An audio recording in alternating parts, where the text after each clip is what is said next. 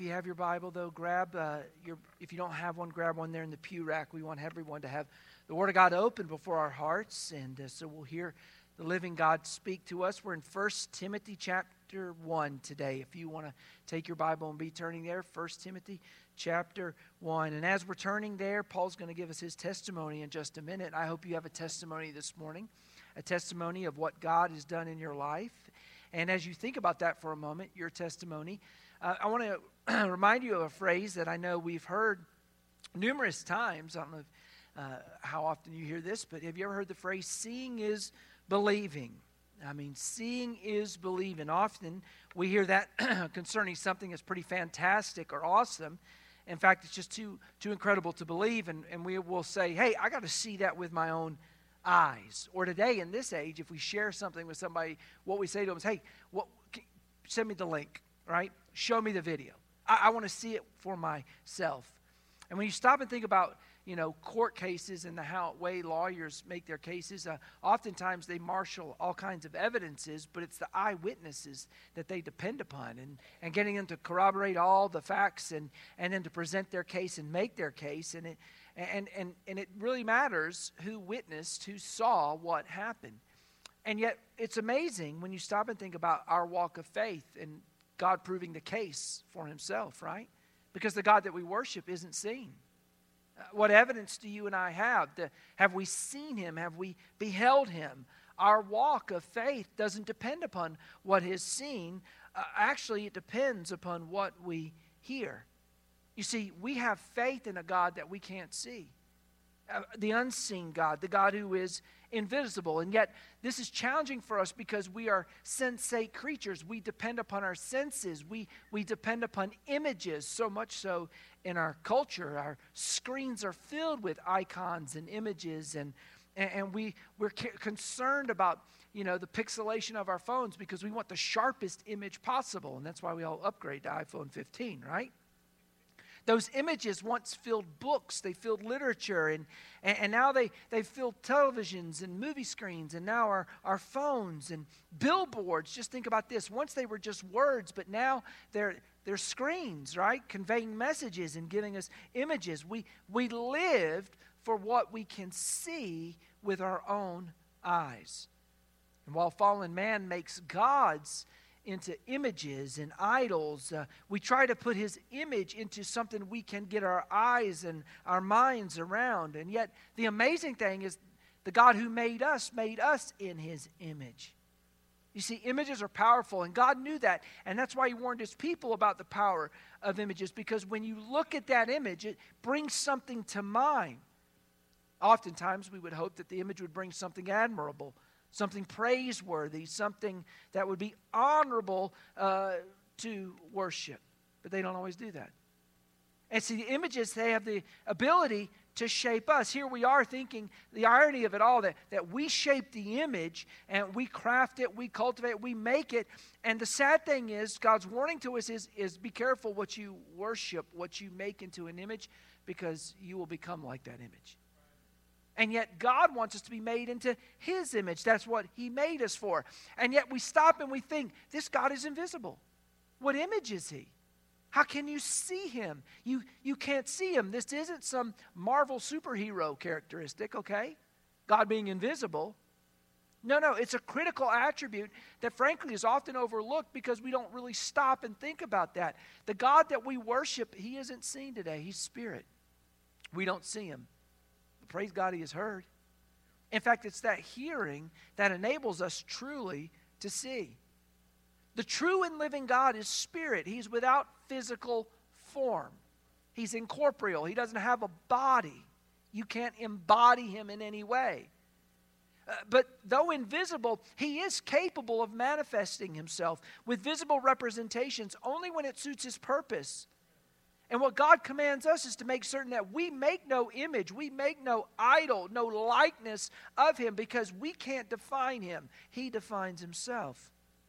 And the God that we worship, he affirms this over and over again, that he is invisible. We read a passage in 1 Timothy. In a moment, we'll read several others. And I'm going to walk you through 1 Timothy and other passages of Scripture just to see how this unseen God makes himself seen to us.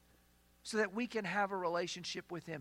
And then there's the promise, the hope that one day we'll see him face to face. In the New Testament, the Greek word for invisible is aortis, and it means to be unseen.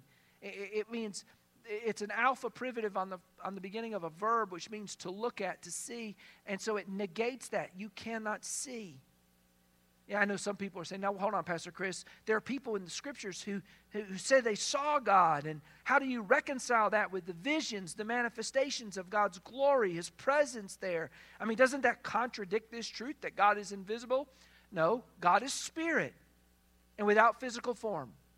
That's His essence. That's who He is. However, He is capable of manifesting a visible representation when that suits His purpose. He did that numerous times in the Old Testament. I mean, His presence was in the pillar of fire, the pillar of cloud. But we wouldn't say the pillar of cloud was God. No. But His presence was seen in some way. Even those who went up on the mountain, 74 of them, saw God in some way. But God is invisible. How do you reconcile this? At times, God chooses to reveal himself. He's light. He makes himself known. We've learned that already. These visible things aren't always God, but God is without form. He's invisible as spirit. But it's important to understand that as human beings, we're longing, we're prone to look for this visual representation and then identify that that's God. And yet that's why idols are so prevalent. And it's also why God warned his people with the second commandment, don't cut out an idol. You see, that image, if we're not careful, if we try to put the unseen God in some seen image, we have to be very careful lest we become like it. Paul's giving his personal testimony here in 1 Timothy chapter 1. I want you to read it with me from verses 12 through 17. What's fascinating is what he says about the unseen God that he met. Stop and think about that for a moment. He didn't see God. He was looking for him, but then on the Damascus Road, he saw him. He had an experience with him. And he relates, listen, what Christ did in his life. We should all have a testimony like this. Aren't you grateful today for what Christ has done in your life? Well, I want you to see how Paul gives his testimony, and then we focus just on that last verse that we read just a moment ago, and really on that one word. And we're going to walk through some verses in Scripture and just see and think and meditate and think about how do I see the unseen God, and how should that shape me and mold me to be all that he wants me to be. Stand with me and honor the word of the Lord as we hear Paul affirm his testimony that God is invisible, but he saw him. He says, I thank God, verse 12, I thank Christ Jesus our Lord, who has enabled me because he counted me faithful, putting me into the ministry. Although I was formerly a blasphemer, a persecutor, and an insolent man, or a violent aggressor. But I obtained mercy because I did it ignorantly in unbelief. And the grace of our Lord was exceedingly abundant with faith and love, which are in Christ Jesus. This is the faithful saying, deserving all worthy of all acceptance, that Christ Jesus came into the world to save sinners, among whom, or of whom, I am chief. However, for this reason I obtained mercy, that in me first Christ Jesus might show all long-suffering as a pattern to those who are going to believe in him for everlasting life. Now to the King, eternal, immortal, invisible, to God alone, who is alone is wise, be honor and glory forever and ever. Amen. Father in heaven, God, may we understand what Paul is teaching us today in his own personal testimony. God, may our hearts be enraptured with just who you are and what you're like, and the fact that you make yourself known to us, Lord, even though you're invisible and unseen. God, may that truth that we see today, God, may it change us. God, there may be some who came in today and they've not seen you. But God, may they see your unseen hand today. May they see the effect of the Spirit working on their heart. May they see that you are wooing them, drawing them to you, so that they repent and believe and place their faith and trust in Jesus Christ as Lord and as Savior. And we'll give you all the glory and all the honor. In Jesus' name we pray. Amen. Amen. Paul is relating here his gratitude and his personal testimony for what the invisible God did in his life. Remember, it was on that road to Damascus. He was there. Others were with him. He saw God. They didn't. He saw the unseen God. He heard the unseen God. They only heard thunder. He saw him in such a way that his life was radically changed. So changed that here he just writes his testimony. And I'm not going to preach on how to have a personal testimony, but if you ever want to do that, you can just walk through and just underline in here, Christ Jesus, Christ Jesus, Christ Jesus, Christ Jesus, or Jesus Christ our Lord. 4 times he'll say it. He'll say he's grateful for what Christ Jesus has done. Praise the Lord. I'm thankful for what Jesus has done in my life. I've seen the unseen God. I've seen him by faith. I've seen what he says to me in his word. Paul says, I'm satisfied with the grace and the mercy. It was more than abundant, exceedingly abundant. It was more than enough, praise the Lord, what Jesus has done. He was certain of it. It's a trustworthy statement, deserving all acceptance. Everybody should believe this, Paul says. It's true. Christ has come to save a sinner like me, the worst of all, the bottom of the bucket, you might say. And because of that, he was yielded to Christ's work in him. Why? So that he could be a pattern so that others might see and believe. But they wouldn't see him like Paul did, but they would see God in him. They would see Christ in Paul, and that would give them the hope of glory. You see, the unseen God makes himself seen for us so that others can see him in us. That's what Paul's saying. But do others see God in you and me? I mean, it's a real question for us today. If we're made in his image, though marred now by this fall, as redeemed individuals, does God want others to see us or see him in us? You see, Paul, he relates his testimony, and then he has a little spell, right? He just has all these attributes of God. He has a little doxology of singing and praising his king that the olds just sang about. The king, eternal, the immortal one, the invisible one, to God who alone is wise, be honor and glory forever and ever. Amen. You see, this is that term, invisible, aortis. You can't see him. He's not there. I mean, he's there, but you don't see him. And all these attributes are just a testimony, a reminder of the type of God that we worship today. Paul would later tell Timothy in this same epistle over in chapter 6, if you flip over there, reminding him to fight the fight, to be faithful, to have a good testimony. He urges him over in chapter 6, verses 13, I urge you in the sight of God, the unseen God, who gives life to all things, and before Christ Jesus, who witnessed the good confession before Pontius Pilate, that you keep this commandment without spot, blameless until the Lord Jesus Christ's appearing, which he will manifest in his own times. He who is the blessed and only potentate, the King of kings and Lord of lords, watch this, who alone has immortality, dwelling in unapproachable light, whom no man has seen or can see. To whom be honor and everlasting power. Amen.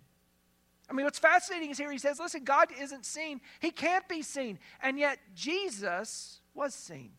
Seen by Pontius Pilate. He's going to be seen in his appearing. He will manifest that, make it seen in his own time. I mean, the irony of all this, right? The God who is unseen will be seen and has been seen by individuals. But has he been seen by you and me? Is my life a testimony to others that I've seen the living God, the true and living God? You see, John would say over in 1 John, something quite similar to what Paul would say. 1 John chapter 4, verses 12 and 13. No one has seen God at any time.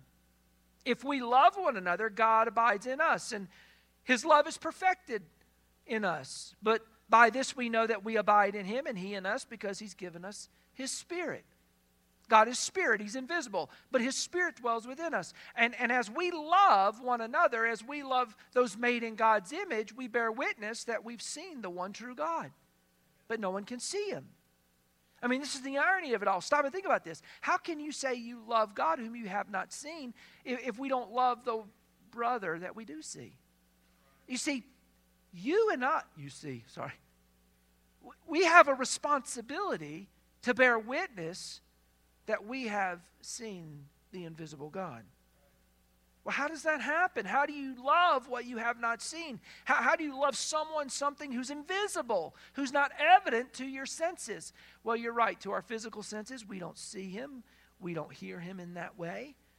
But by faith, we worship the God that we've never seen. Now, we want to see him. Our eyes want to see him. Moses wanted to see him. God, just show me your glory, right? I just want to see you. I mean, that should be our heartbeat. But God's invisible. But he's not playing hide and seek. This isn't some little game. No. He's present. His spirit not only is everywhere because he's omnipresent, but his spirit will dwell within us. And God reveals himself to us. And when we stop and think about that, how do we see him, Pastor Chris, the God who is invisible?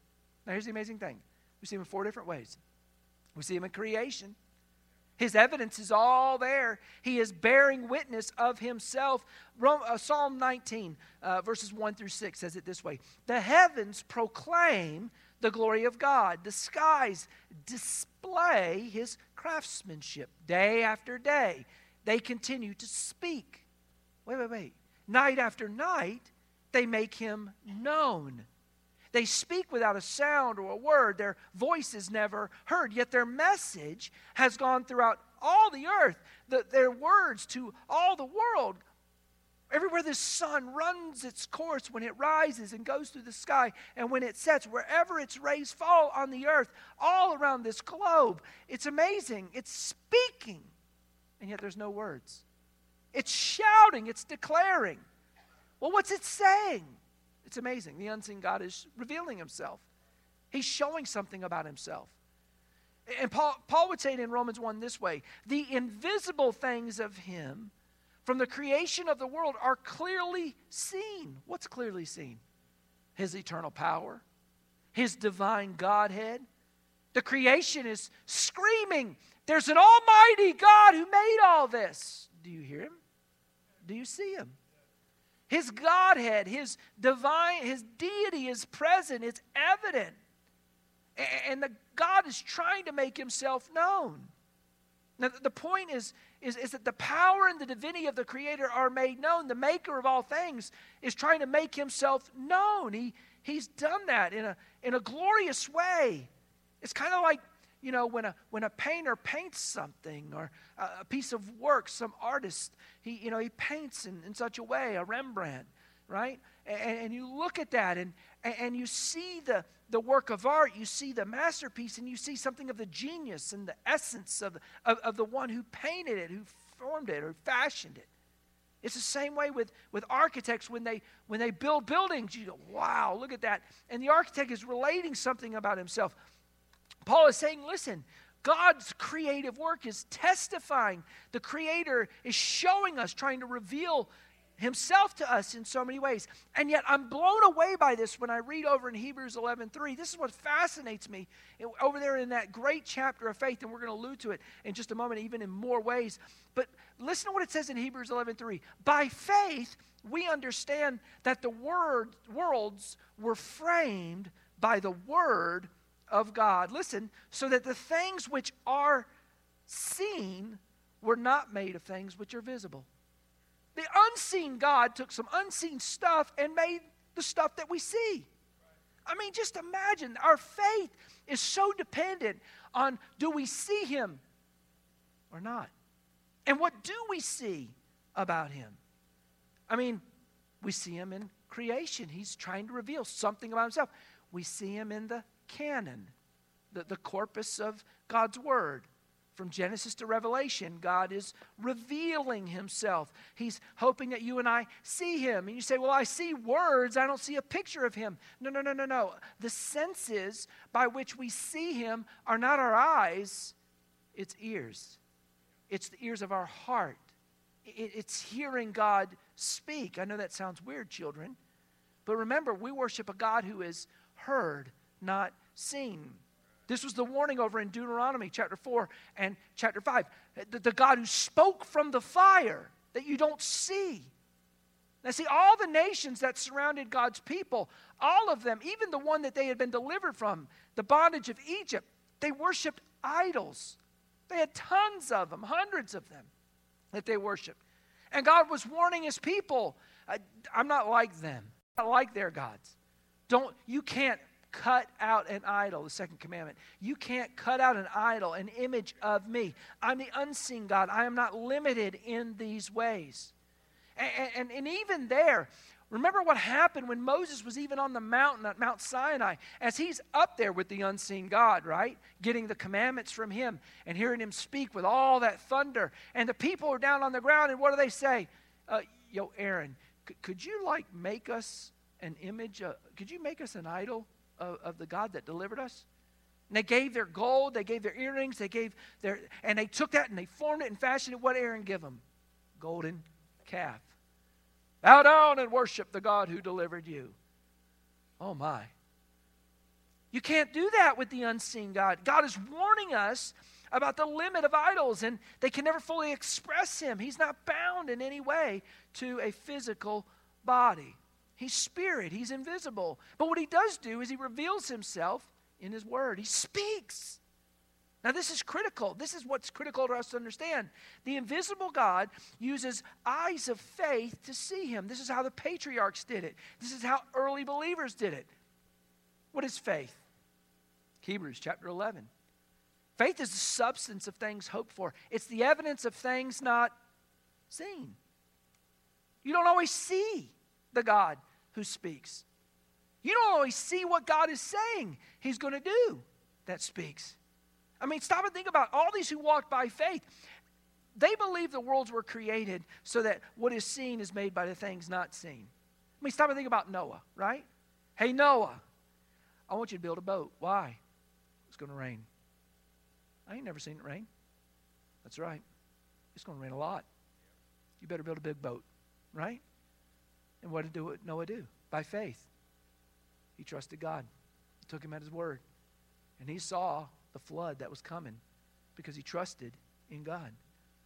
Abraham, Isaac, Jacob, what did they do? Hebrews chapter 11 tells us, they were living and walking towards a city they'd never seen, an eternal city whose builder was God, and they walked by faith. Even Abraham, stop and think about when he was in Ur of the Chaldees, and you stop and think about this unseen God who spoke to him and said to him, Abraham, get up from this country where you're at and go. Where? Well, somewhere you've never seen. And by the way, well, how do I get there? Well, I'll give you a map. I can just imagine him pulling out one of them AAA maps, right? And you stop and you think, you know how big they are, right? I mean, now we got GPS on our phones and we don't need AAA, right? Yeah, right. And you pull that map out and you stop and just think about the map that he looked at, and there was nothing on either side of that map.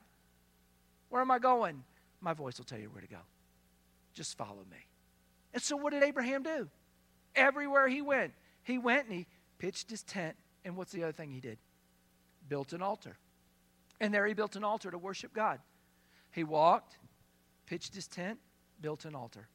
And I just imagine, use my sanctified imagination every now and then, and I stop and think to myself, I wonder what would happen if maybe some resident of that location, that local village, that area where he was at, just came up sometime and said, hey there, what's your name? Abram, nice to meet you. That's a nice camel you got there. What year is that model? You know, can I get one of them things? I want to trade. What's this you building here? Well, that's an idol. I mean, that's an altar. Oh, really? To who? Who's your God? Can I see him? Here's mine. Here's a little idol I carry around. Here's mine. What's your God look like? Oh, I'm sorry, you can't see him. He's not seen. But I know he's spoken to me. And he's told me this land is mine. And for my children, my seed. Wow. You don't see your God? Nope. Woohoo. Right? And you're going to have children of many nations. Your name's Abraham, father of many. And he got 0 children. Woohoo. Yeah.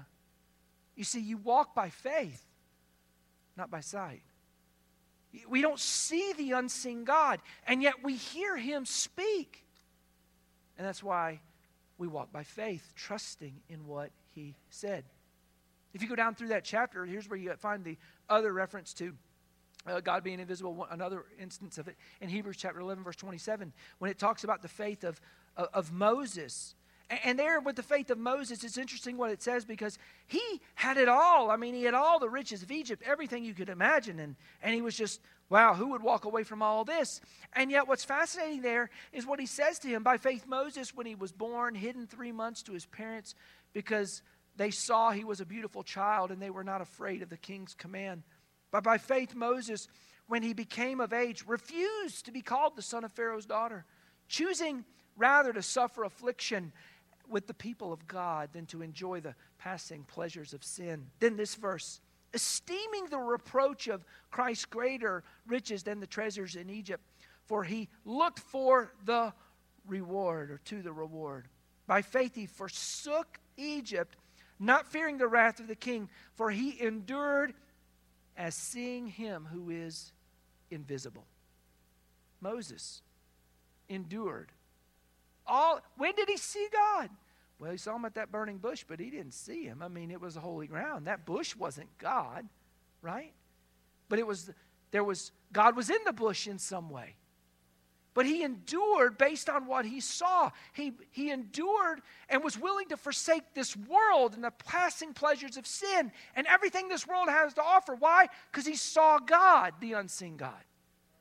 Now, this is why it's important when you go through that whole chapter and you see the evidence of things not seen and how people believed and just took God at his word. The fathers of faith and all those others. Stop and think about this for a minute. Why then in chapter 12 does it encourage us and implore us, therefore, because we've got this great cloud of witnesses, let's lay aside every weight, every encumbrance, and run with endurance the race set before us. Watch this. Looking unto Jesus, the author and finisher of our faith. You see, the life of faith that we run now, we run looking for the unseen God. And how do you do that? We look for Jesus. Where am I going to see Jesus? Right here. In this word. I look in this word. This is a faithful testimony. It reveals who Jesus is. And as he reveals himself, I look for him. In fact, it was fascinating. There were people who studied the scriptures and they were looking for God. And he told them, you know what? Diligently you search those things. And they point to me. And they missed him, even though he was right before him.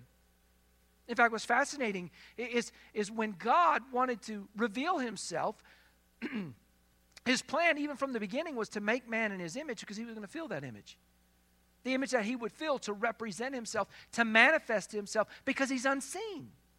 But when he chose to do that for his purposes, I mean, it's John who says over there in John chapter 1, right? In the beginning was the Word was with God, and the Word was God. And the Word did what? It became flesh and dwelt among us.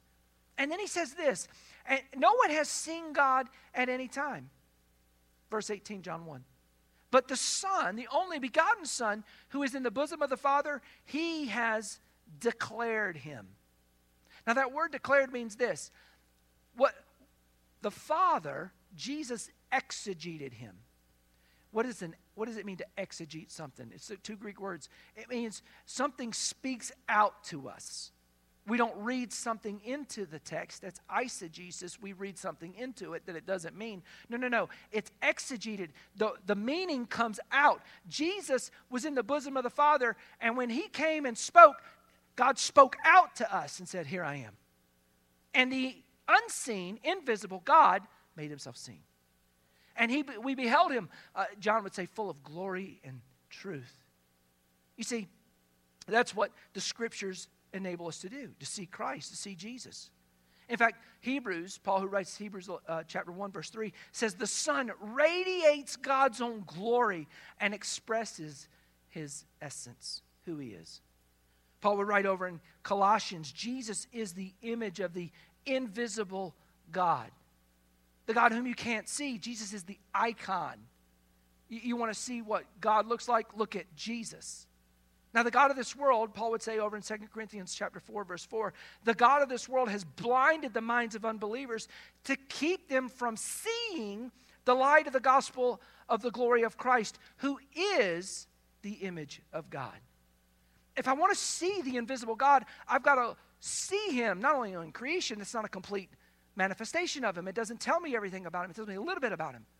I can look in the Scriptures, and in the Scriptures, they're going to show me Jesus. That's the one I should be looking for. That's how I run the race of faith. I need to see him. He's the image of God. He is the manifestation of God, the full, complete embodiment. If you've seen me, you've seen the Father. And you know what's fascinating? All these who saw him, John, right? 1 John chapter 1, what we have seen and heard, our eyes and our hands have handled the word of life. What's fascinating is when you read all these eyewitness testimonies, they walked with him 3 years. They saw him. They saw him risen from the dead. And yet when they describe him, they don't really tell us what he looks like. You stop and think about the history of mankind. We all want an image of Jesus, a likeness of Jesus. I mean, I've been over in Europe and seen the great cathedrals. I've seen some of the old mosques that have been converted that once were houses of worship. And you see these images of Christ that are painted. And what's fascinating there is when someone says Jesus, something comes, an image comes to our mind. It appears in our mind what he looks like. Now, here's the rude awakening. Just so you're aware, your idea is incorrect, and so is mine. Why? Because God's invisible. When we paint those images, when they draw our version of Jesus, an artist depicts it, what do? They render something that looks like them, features that are prominent to their own ethnicity oftentimes, right? I mean, what color is he? God is spirit. He doesn't have a color. I can tell you what the color is. It's glorious. Amen? It's bright. It's so bright, it's unapproachable light. It can't be seen. He's invisible in that way. But see, they could have told us, couldn't they? Well, John did. A little bit. He met him on the Isle of Patmos. The risen Lord even there, right? And what did he write about him when he saw him there? Well, you know, his hair was, you know, white like wool, and his eyes were kind of fiery, and his feet were burnished in bronze, kind of like burnished bronze, and he had something like a white robe, right? But he couldn't tell us everything. Oh, everything was like. You couldn't put it into words to describe even meeting Jesus there on the Isle of Patmos. And if anybody saw him, Isaiah 6, I saw the Lord high and oft lifted, and his train filled the temple of his robe, right? And what did he see? He tells us more about the description of the angels than he does the description of God. Think about that for a moment. But there's something essential he told us about God that you have to capture from that passage. And you know what? I'll tell you what he looks like. Holy, holy, holy. The God who is unseen. This is the amazing thing. We don't know his facial bone structure and his hair color. And don't become comfortable with that image. That's not the image you want. The image he wants us to see of him in Scripture are all these attributes. This is who I am. Why? Because this is my essence. This is what you have to put your faith in. I'm your great reward. This is how I reveal myself. Take me at my word. Listen to what I say. Choose to believe and put your faith in me. And that is the image of the invisible God that we're to capture in our hearts and in our minds. With the hope one day, praise God, he's coming. And as John says, we'll see him as he is. But my walk of faith, your walk of faith, is not dependent upon this sight of the invisible God. No, it's dependent upon what I hear the invisible God say. Because our walk of faith requires that I hear him speak. Without faith comes by seeing. No. That was doubting Thomas's problem, right? Hey, we saw him. We put our hand in his, we saw him. No, unless I put my hand in his side and I touch his nail prints, I ain't believing. And he did. My Lord and my God, he said, right? And he said, oh, Thomas, blessed are those who haven't seen and yet believe. You see, God is trying to make himself evident to us. He's revealing himself. He's showing us. And why does he do that? Well, you see, as a believer, when I take him by faith and listen to his word, what's amazing is I'm made in the image of God, but when I'm reborn and saved, now God has another purpose. And listen to what this is. Romans chapter 8, verse 29. According to Paul, God's work in our life through faith is now to conform us to the image of Christ. For those he foreknew, he also predestined to be conformed to the image of his Son, in order that we might be the firstborn among many brothers.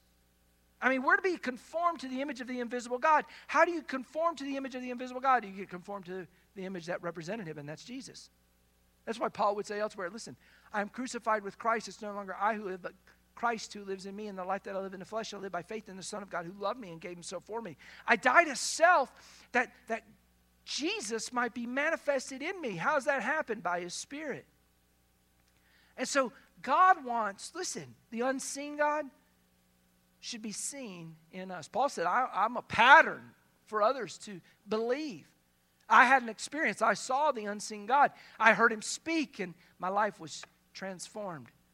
And that's a pattern for other people. You can't have the same experience walking to Damascus on a road.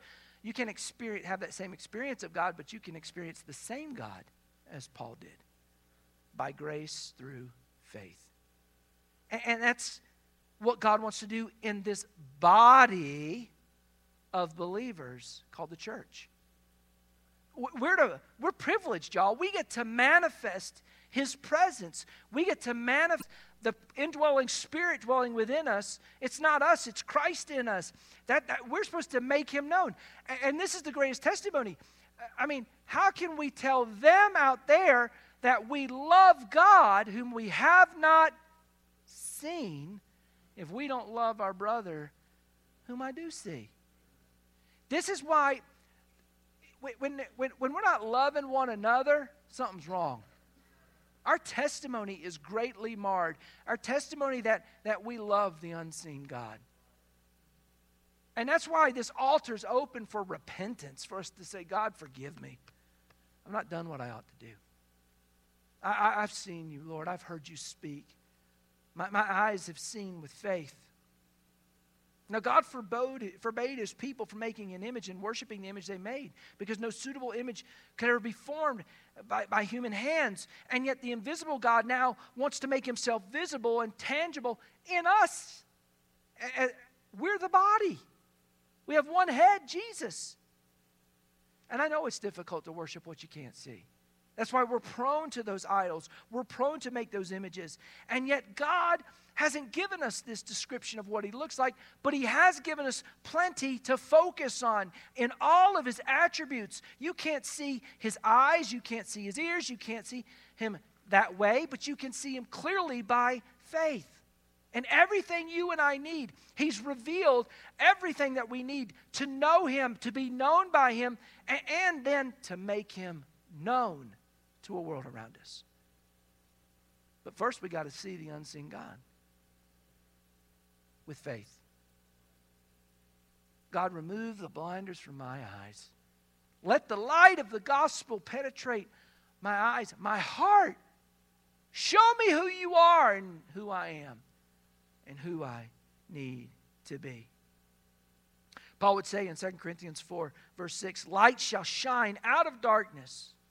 It shines into our hearts, the light of the knowledge of the glory of God into the face of Christ, so that we can be transformed and made new. But that requires walking by faith. Are you walking by faith? Have you seen the unseen God? Have you taken the hand of the invisible God to lead you, guide you, direct you? Do you listen to the voice of the God that you cannot see, by opening his word to hear him speak? Because you can worship the God whom you can't see in spirit and in truth.